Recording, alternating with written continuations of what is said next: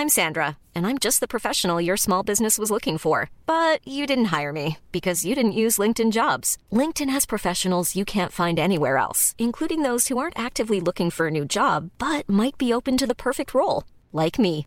In a given month, over 70% of LinkedIn users don't visit other leading job sites. So if you're not looking on LinkedIn, you'll miss out on great candidates like Sandra. Start hiring professionals like a professional. Post your free job on linkedin.com/people today.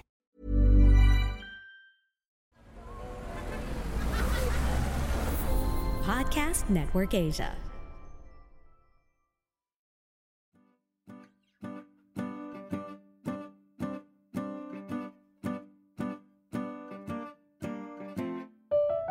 Anyang mga K-drama pamangkin, it's Tuesday again. So of course, your K-drama tita is back for another K-drama review.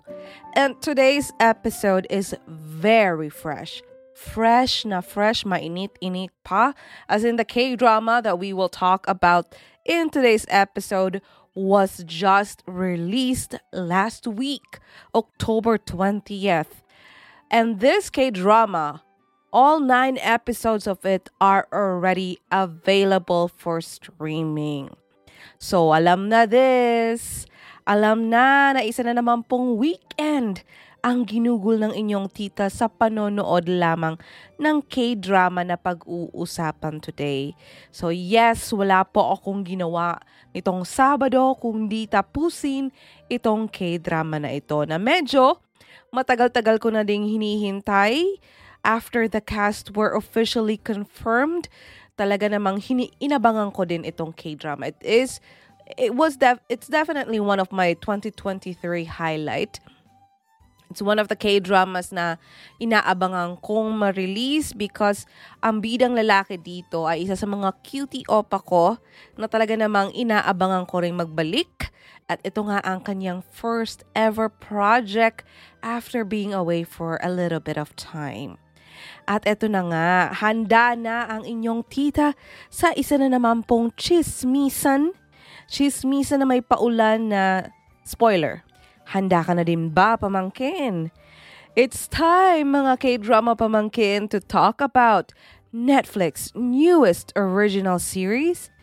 It's time to talk about the K-drama Donna.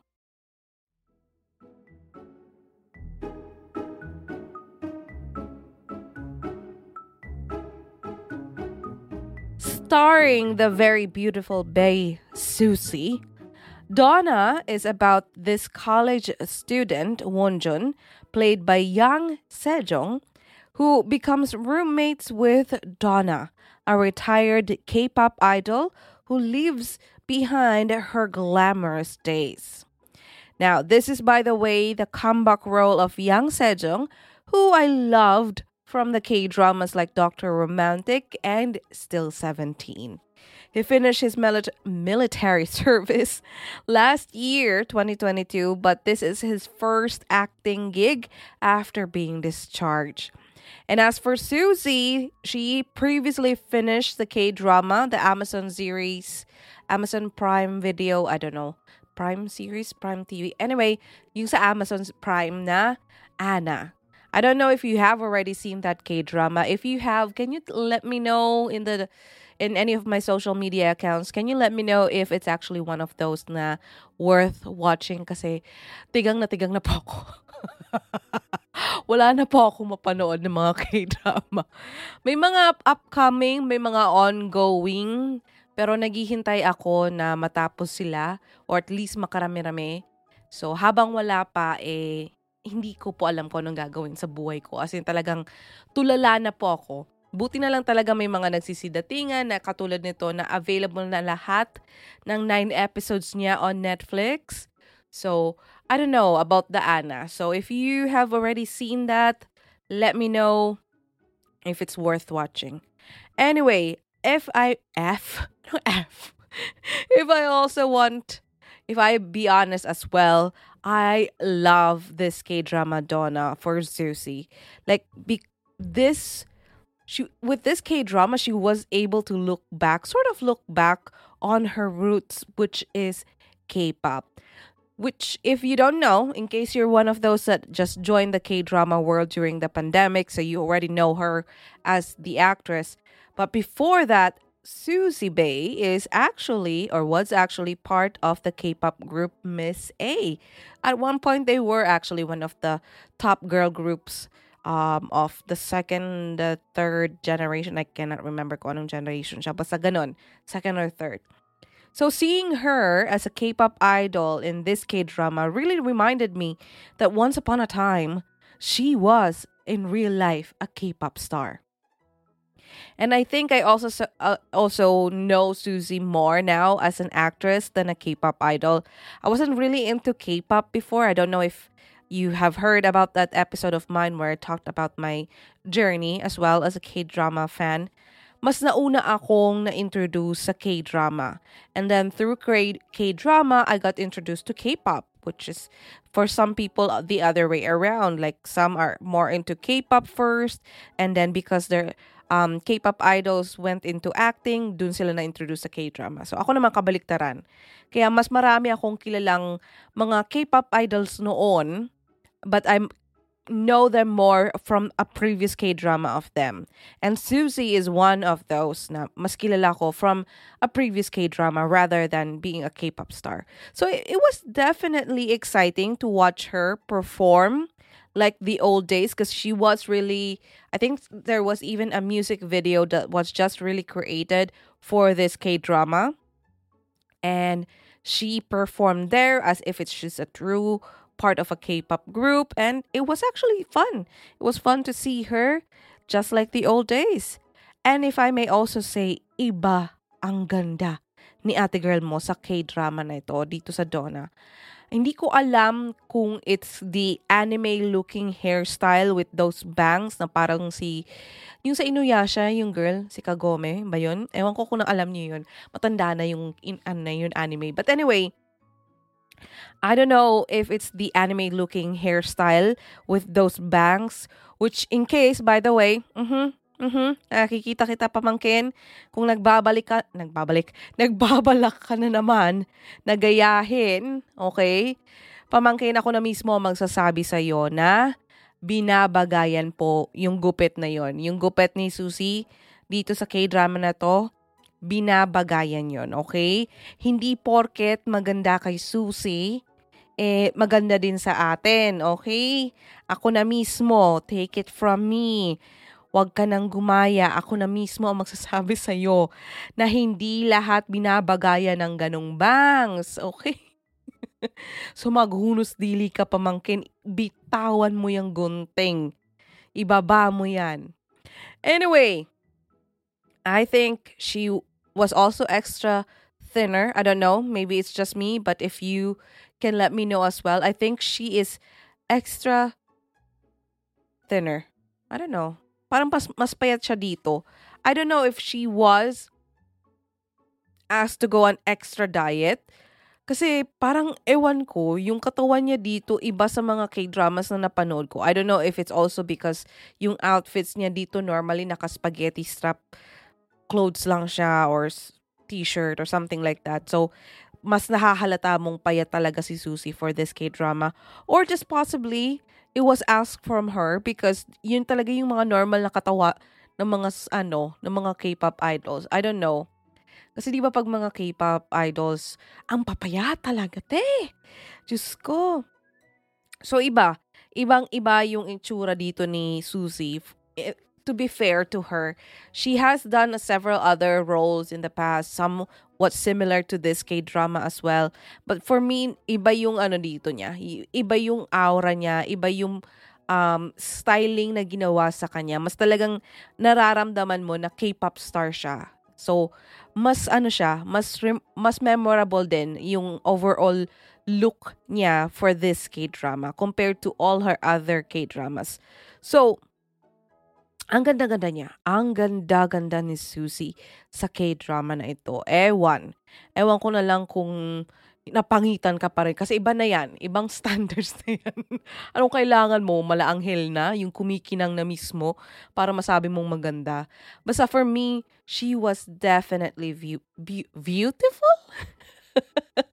Beautiful in this K-drama. So physically alluring siya sa K-drama na ito. Ang tanong, hanggang ganda, lab, ganda lang ba ang labanan? What about the story? So eto na nga pamangkin. Ay, just go. Anyway, first, let me say that the whole time I was watching Donna, I was constantly reminded by another K Korean series or K- another K drama and a Korean movie. I don't know if you also had the same experience, but I cannot help but remember the K drama Our Beloved Summer from this series.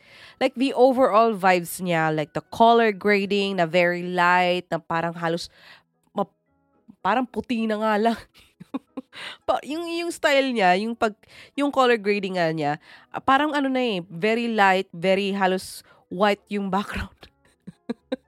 Basta puti-puti. And then the music, of course. The, the music used in the series is very similar to the Our Beloved Summer. So if napanood mo na yung Our Beloved Summer, I don't know if you were reminded of it when you were watching the K-drama, but the music definitely was a great reminder for me of Our Beloved Summer. I don't really know I did not even bother to check. I don't know if the people that work behind the scene for this K drama are the same set of people that also work on Our Beloved Summer, but I wouldn't be surprised if they were. Like the people who created or edited it, or also had, you know, the same people that were in charge of the music were also the people from Our Beloved Summer. But like I said, I wouldn't be surprised if they are because it definitely smells like Our Beloved Summer. It it's it's very similar. It has the same very um chill vibes and also the editing is very baguettes. It's very young. Like that experimental creative young touch that I often see if the people working behind the scenes are very young, which I think works well with Donna. Like the story because it involves romance between young people who met during what their 21st birthday or when they were 21 so i'd like that it was very creative the experimental creative young approach of the editing or the cinematography. Yeah actually the editing everything. Which yun nga sabi ko it's very apt for the chosen editing and cinematography that ginamit nila dito because again the story is involving young adults. So in their 21st or 21 21st like 21 so yun it was really um fit for the K-drama. Sa Korean movie naman yung sinasabi kong na naaalala ko while watching this K-drama I am constantly reminded while watching Donna of the classic Korean movie My Sassy Girl. Like I don't know Is it just me? Or kayo din? Let me know. So, kung napanood niyo yung tra- uh, trailer nitong K-drama, alam ko na medyo magiging may sassy girl na ito. So, dun pa lang sa trailer, medyo na-vibes ko na na parang, ah, okay, medyo may sassy girl ang datingan na to. Na although the title is Donna, which is particularly one the female lead, I am already expecting that the story will definitely be coming from the perspective ng guy based on the trailer. The guy who had this whirlwind romance with a girl na he accidentally met and live or live close with and yung personality ni girl is, you know, not the typical mahinhin, but a very complex personality as well. So, hindi na ako nagulat na ganun ang naging takbo ng kwento na parang may sassy girl siya or um, let's just say 500 Days of Summer. Now, the title may be pointing out um, that it's mainly about this girl, but it's actually coming from the perspective of the guy. So I was not surprised, and it, it, it did not bother me. Like, it's not an original idea. I've seen other K dramas with the same approach of the story. I've seen a lot of movies which has the same approach as well. Like I said, My Sassy Girl, uh, 500 Days of Summer. So it's it's not a new thing. It's not a new approach to the story. It's also not a new concept to, you know, fall in love with someone na may um, previous superstar status. So it it I was not surprised and it I, it did not bother me that the story was coming from the perspective of the guy which I know for some people as per Twitter what I saw previously I think some were complaining na hindi nila in-expect na this, the whole story of Donna will be coming from the point of view ng lalaki because nga ang title nga naman talaga is about the girl so Donna akala mo iisipin mo na it's about her Now, I understand that, pamangkin, okay? If you felt that you were sort of like disappointed because you thought that it would be, know, you know, primarily from the point of view of Donna, I certainly understand that. But again, this is a romance. And this is the story of this Hiring for your small business? If you're not looking for professionals on LinkedIn, you're looking in the wrong place. That's like looking for your car keys in a fish tank. LinkedIn helps you hire professionals you can't find anywhere else, even those who aren't actively searching for a new job but might be open to the perfect role. In a given month, over 70% of LinkedIn users don't even visit other leading job sites. So start looking in the right place. With LinkedIn, you can hire professionals like a professional. Post your free job on linkedin.com slash people today. Spring is my favorite time to start a new workout routine. With the weather warming up, it feels easier to get into the rhythm of things. Whether you have 20 minutes or an hour for a Pilates class or outdoor guided walk, Peloton has everything you need to help you get going. Get a head start on summer with Peloton at onepeloton.com. this ordinary guy who met by chance this extraordinary girl named Donna. However, o dito tayo magkakatagpo, okay? Mag-agree tayo dito. Kung medyo naging issue sa iyo na yung kwento is coming from the perspective ng lalaki, dito naman mag-agree tayo. Ako kasi, hindi naman siya sa akin issue na nanggaling yung kwento from the perspective of the guy.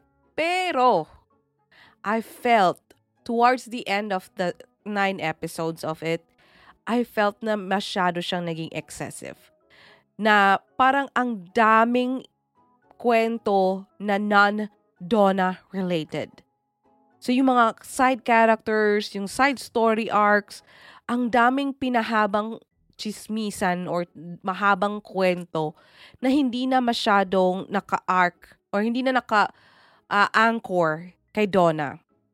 Like sure, I understand na may halong coming of age din itong K-drama na to. So, may barkadang inintroduce na pinakilala sa atin sa kwento na ito, yung mga kasama dun sa barkadahan na yon na nabuo doon sa dormitory or doon sa co-ed house na pinagsamahan nilang lahat with Donna. Ang problema ko lang kasi pamangkin is karamihan sa kanila connected dun sa guy. At hindi lahat sa kanila ay may interaction kay Donna.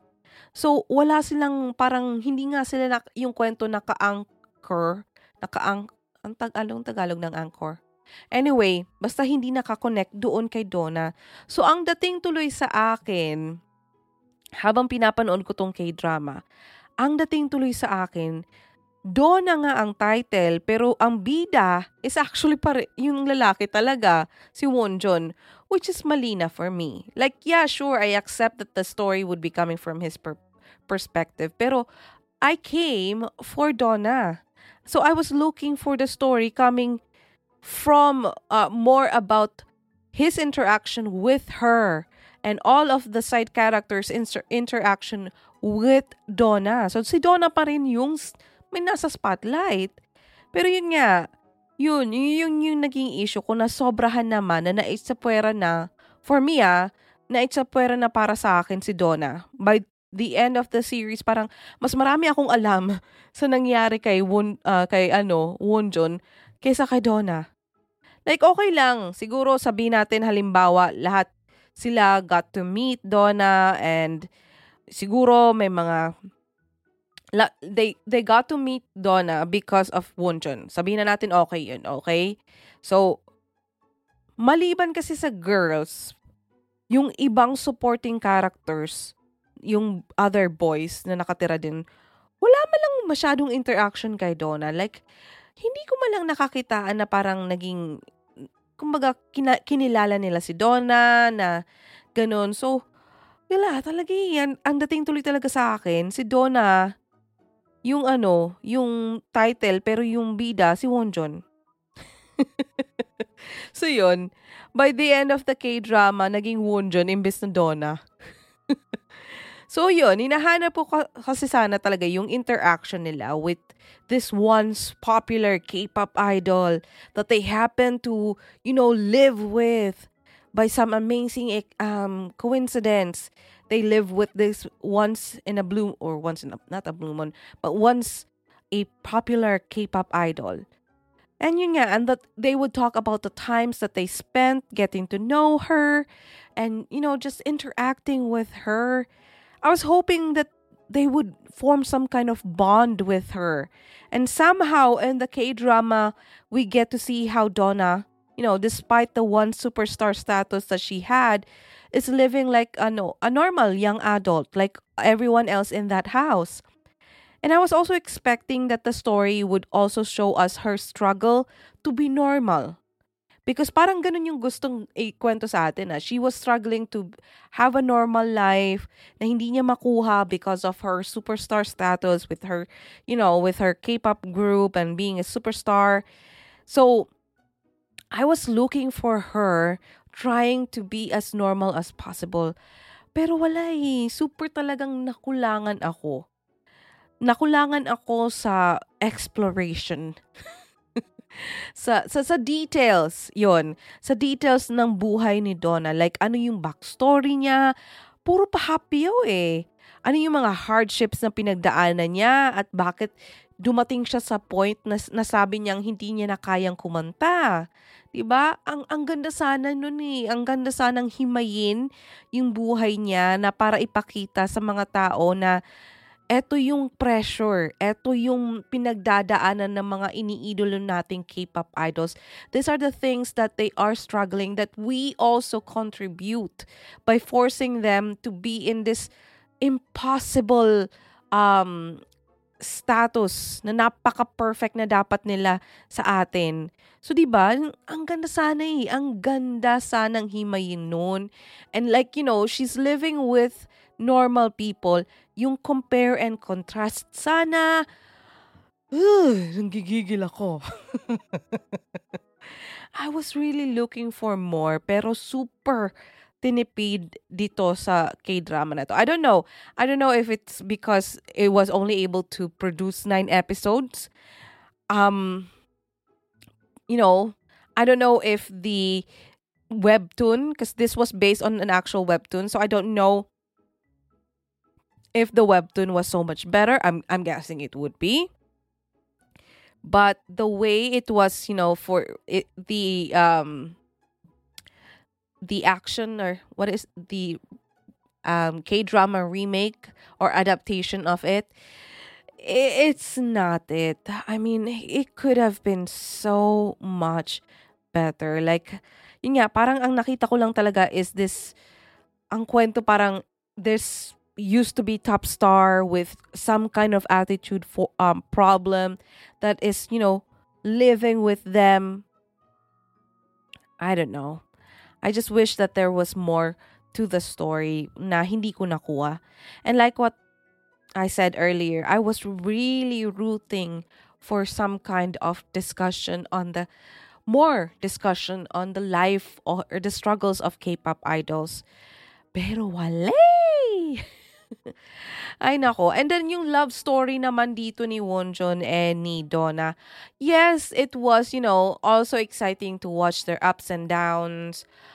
But to be honest, I didn't really feel any chemistry. I don't know. Again, uh, it's it's possible na ako lang pero medyo nakulangan talaga ako. So, yun, medyo bitin yung kwento, magulo, and at the same time, na out of focus sila. So, for me, pamangkin, kulang sa akin itong K-drama. Masyado sigurong minadali at tinipid sa maling mga lugar. Like, sana tinipid nila yung mga extra life stories ng mga ni Wonjon at saka yung mga ano niya, yung mga interaction niya with other characters or other supporting characters. Like, well, okay sa akin yung kwento ni Choi era. Like yung crazy girl na fashionista.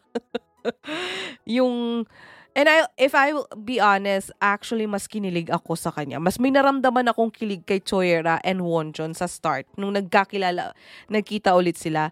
Na parang yun yung mga typical na pang K-drama romance. Yung kwento ng nagkahiwalay na magkababata.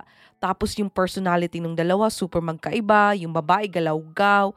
Yung lalapa, lalaki naman, napaka-prim and proper. So medyo na-excite ako doon. Pero syempre, na-cut off yun. Dahil nga, syempre, di naman talaga sila yung bida. Which is fine. Yung, okay yon Kasi syempre, yun nga, hindi naman talaga talagang bida. Bakit sila pagdudu, pag-uubusan natin ng oras, di ba? So, which is fine. Kasi mas kinilig din ako naman do sa nakatuluyan dito ni Choi Era. So, wagi pa din yung story arc na yon Pero, okay yon Okay yon Hindi masyado, in, hindi sila naging invested. And at the same time, sakto lang. Sakto lang. Yung story arc naman nung high school crush, Diyos ko Lord. Yun, yan yung parang sabi ko, sana tinipid na lang to. Hindi ko naman to kailangan. Hindi naman siya si Donna. Konting struggle lang sana, konting ano, kwento, tapos move on na tayo. Pero hindi. Hindi talaga eh. So even that story arc for me was too drag that it felt that na sil- sila na yung bida. Hindi na si Donna. So for me, mali ang naging focus ng kwento. I again don't know if the webtoon is so much better, but the K-drama adaptation is not it, pamangkin. So I'm sad to say that Donna is just as a, an 8 for me out of 10. And if you ask me if you need to watch it now, kung hindi mo pa siya napapanood, I would say it can wait, pamangkin. Siguro kung walang-wala ka na, then go, panoorin mo na itong K-drama na to. Pero, I would say you're not missing anything. If you want to see this um, a little bit later, that's okay. You're not really missing anything at all. I'm really sad because, again, ang tagal kong hinintay for ang K-drama na to. And ang antindi ng anticipation ko na this is probably, you know, finally this K-drama will stop the drought of the K-drama of this year. Pero wititit pa rin pamangkin. For me, this is not really it. And I don't know if I would even have a top 10 for this year. Kasi siguro pilitan by the last of my very last episode which is top 10 of 2023. Pwede, pwedeng pumasok ito pero pilitan. Like for the sake of top 10 na lang, ipapasok ko na tong K-drama. It, it's not that bad kasi I wouldn't have even finished the K-drama kung pangit talaga. So I, I would say maganda pa rin naman siya compared to those na hindi ko talaga natapos na. So kung hindi ko pa na-mention yung K-drama na yon na was released this year, it's probably one of those that I did start to watch pero hindi ko pa natatapos. Celebrity, celebrity. Anyway, So yun na nga. So it's not bad for me. I because I wouldn't have even finished if talagang tsaka siya. But I could have just, you know, just watched one episode per day. So, I feel na nalugi na naman ako dahil nag naglaan ako ng isang weekend ko just to finish the K-drama. Tapos, ganun lang yung ending. okay, so let's say yung pag-usapan natin yung ending very quickly. Okay, fine open ending, acceptable for me actually. Kasi reality speaking, if you had that type of love or that romance and you're like, you know, an ordinary person and you fa- fell in love with a superstar, it's really, you know, impossible to have a romance, um, a perfect romance, a normal kind of relationship with that type of person. So the open ending is acceptable because again, that is more realistic given the last episode as well and how the story unfolded. But you know, I mas mabuting na rin for me na hindi sila ganun ka-happy ending kasi I don't see them being good for each other based on what we have gone through all the episodes. But everything again that I have said so far in this K-drama is purely opinion ko lang po, okay? So ito ay pahawang opinion ko lamang. So syempre, what we may work for me may not work for you and what may be a good K-drama for you may not be so much not so good for me. Yun na lang. so, kanya-kanyang trip yan, pamangkin. Now, if you want to share your thoughts, if you have already seen the K-drama Donna, let me know through any of my social media accounts on Facebook, Twitter, Instagram, TikTok. It's all at Anyong Tita. And with that, until the next Tuesday, good night, kids. Love you, Bruno Mars.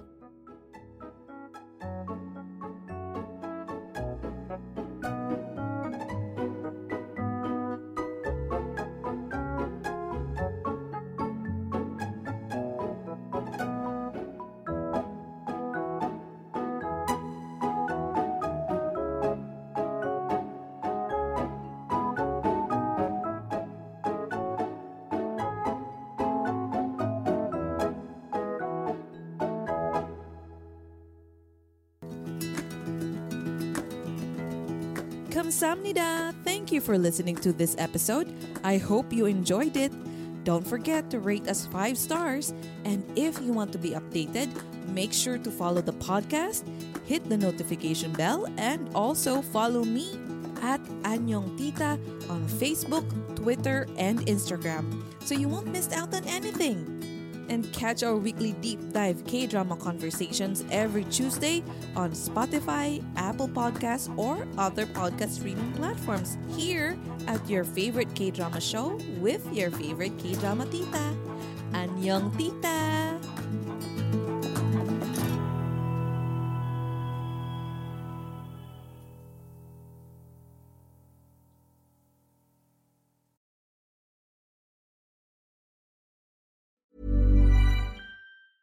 Planning for your next trip?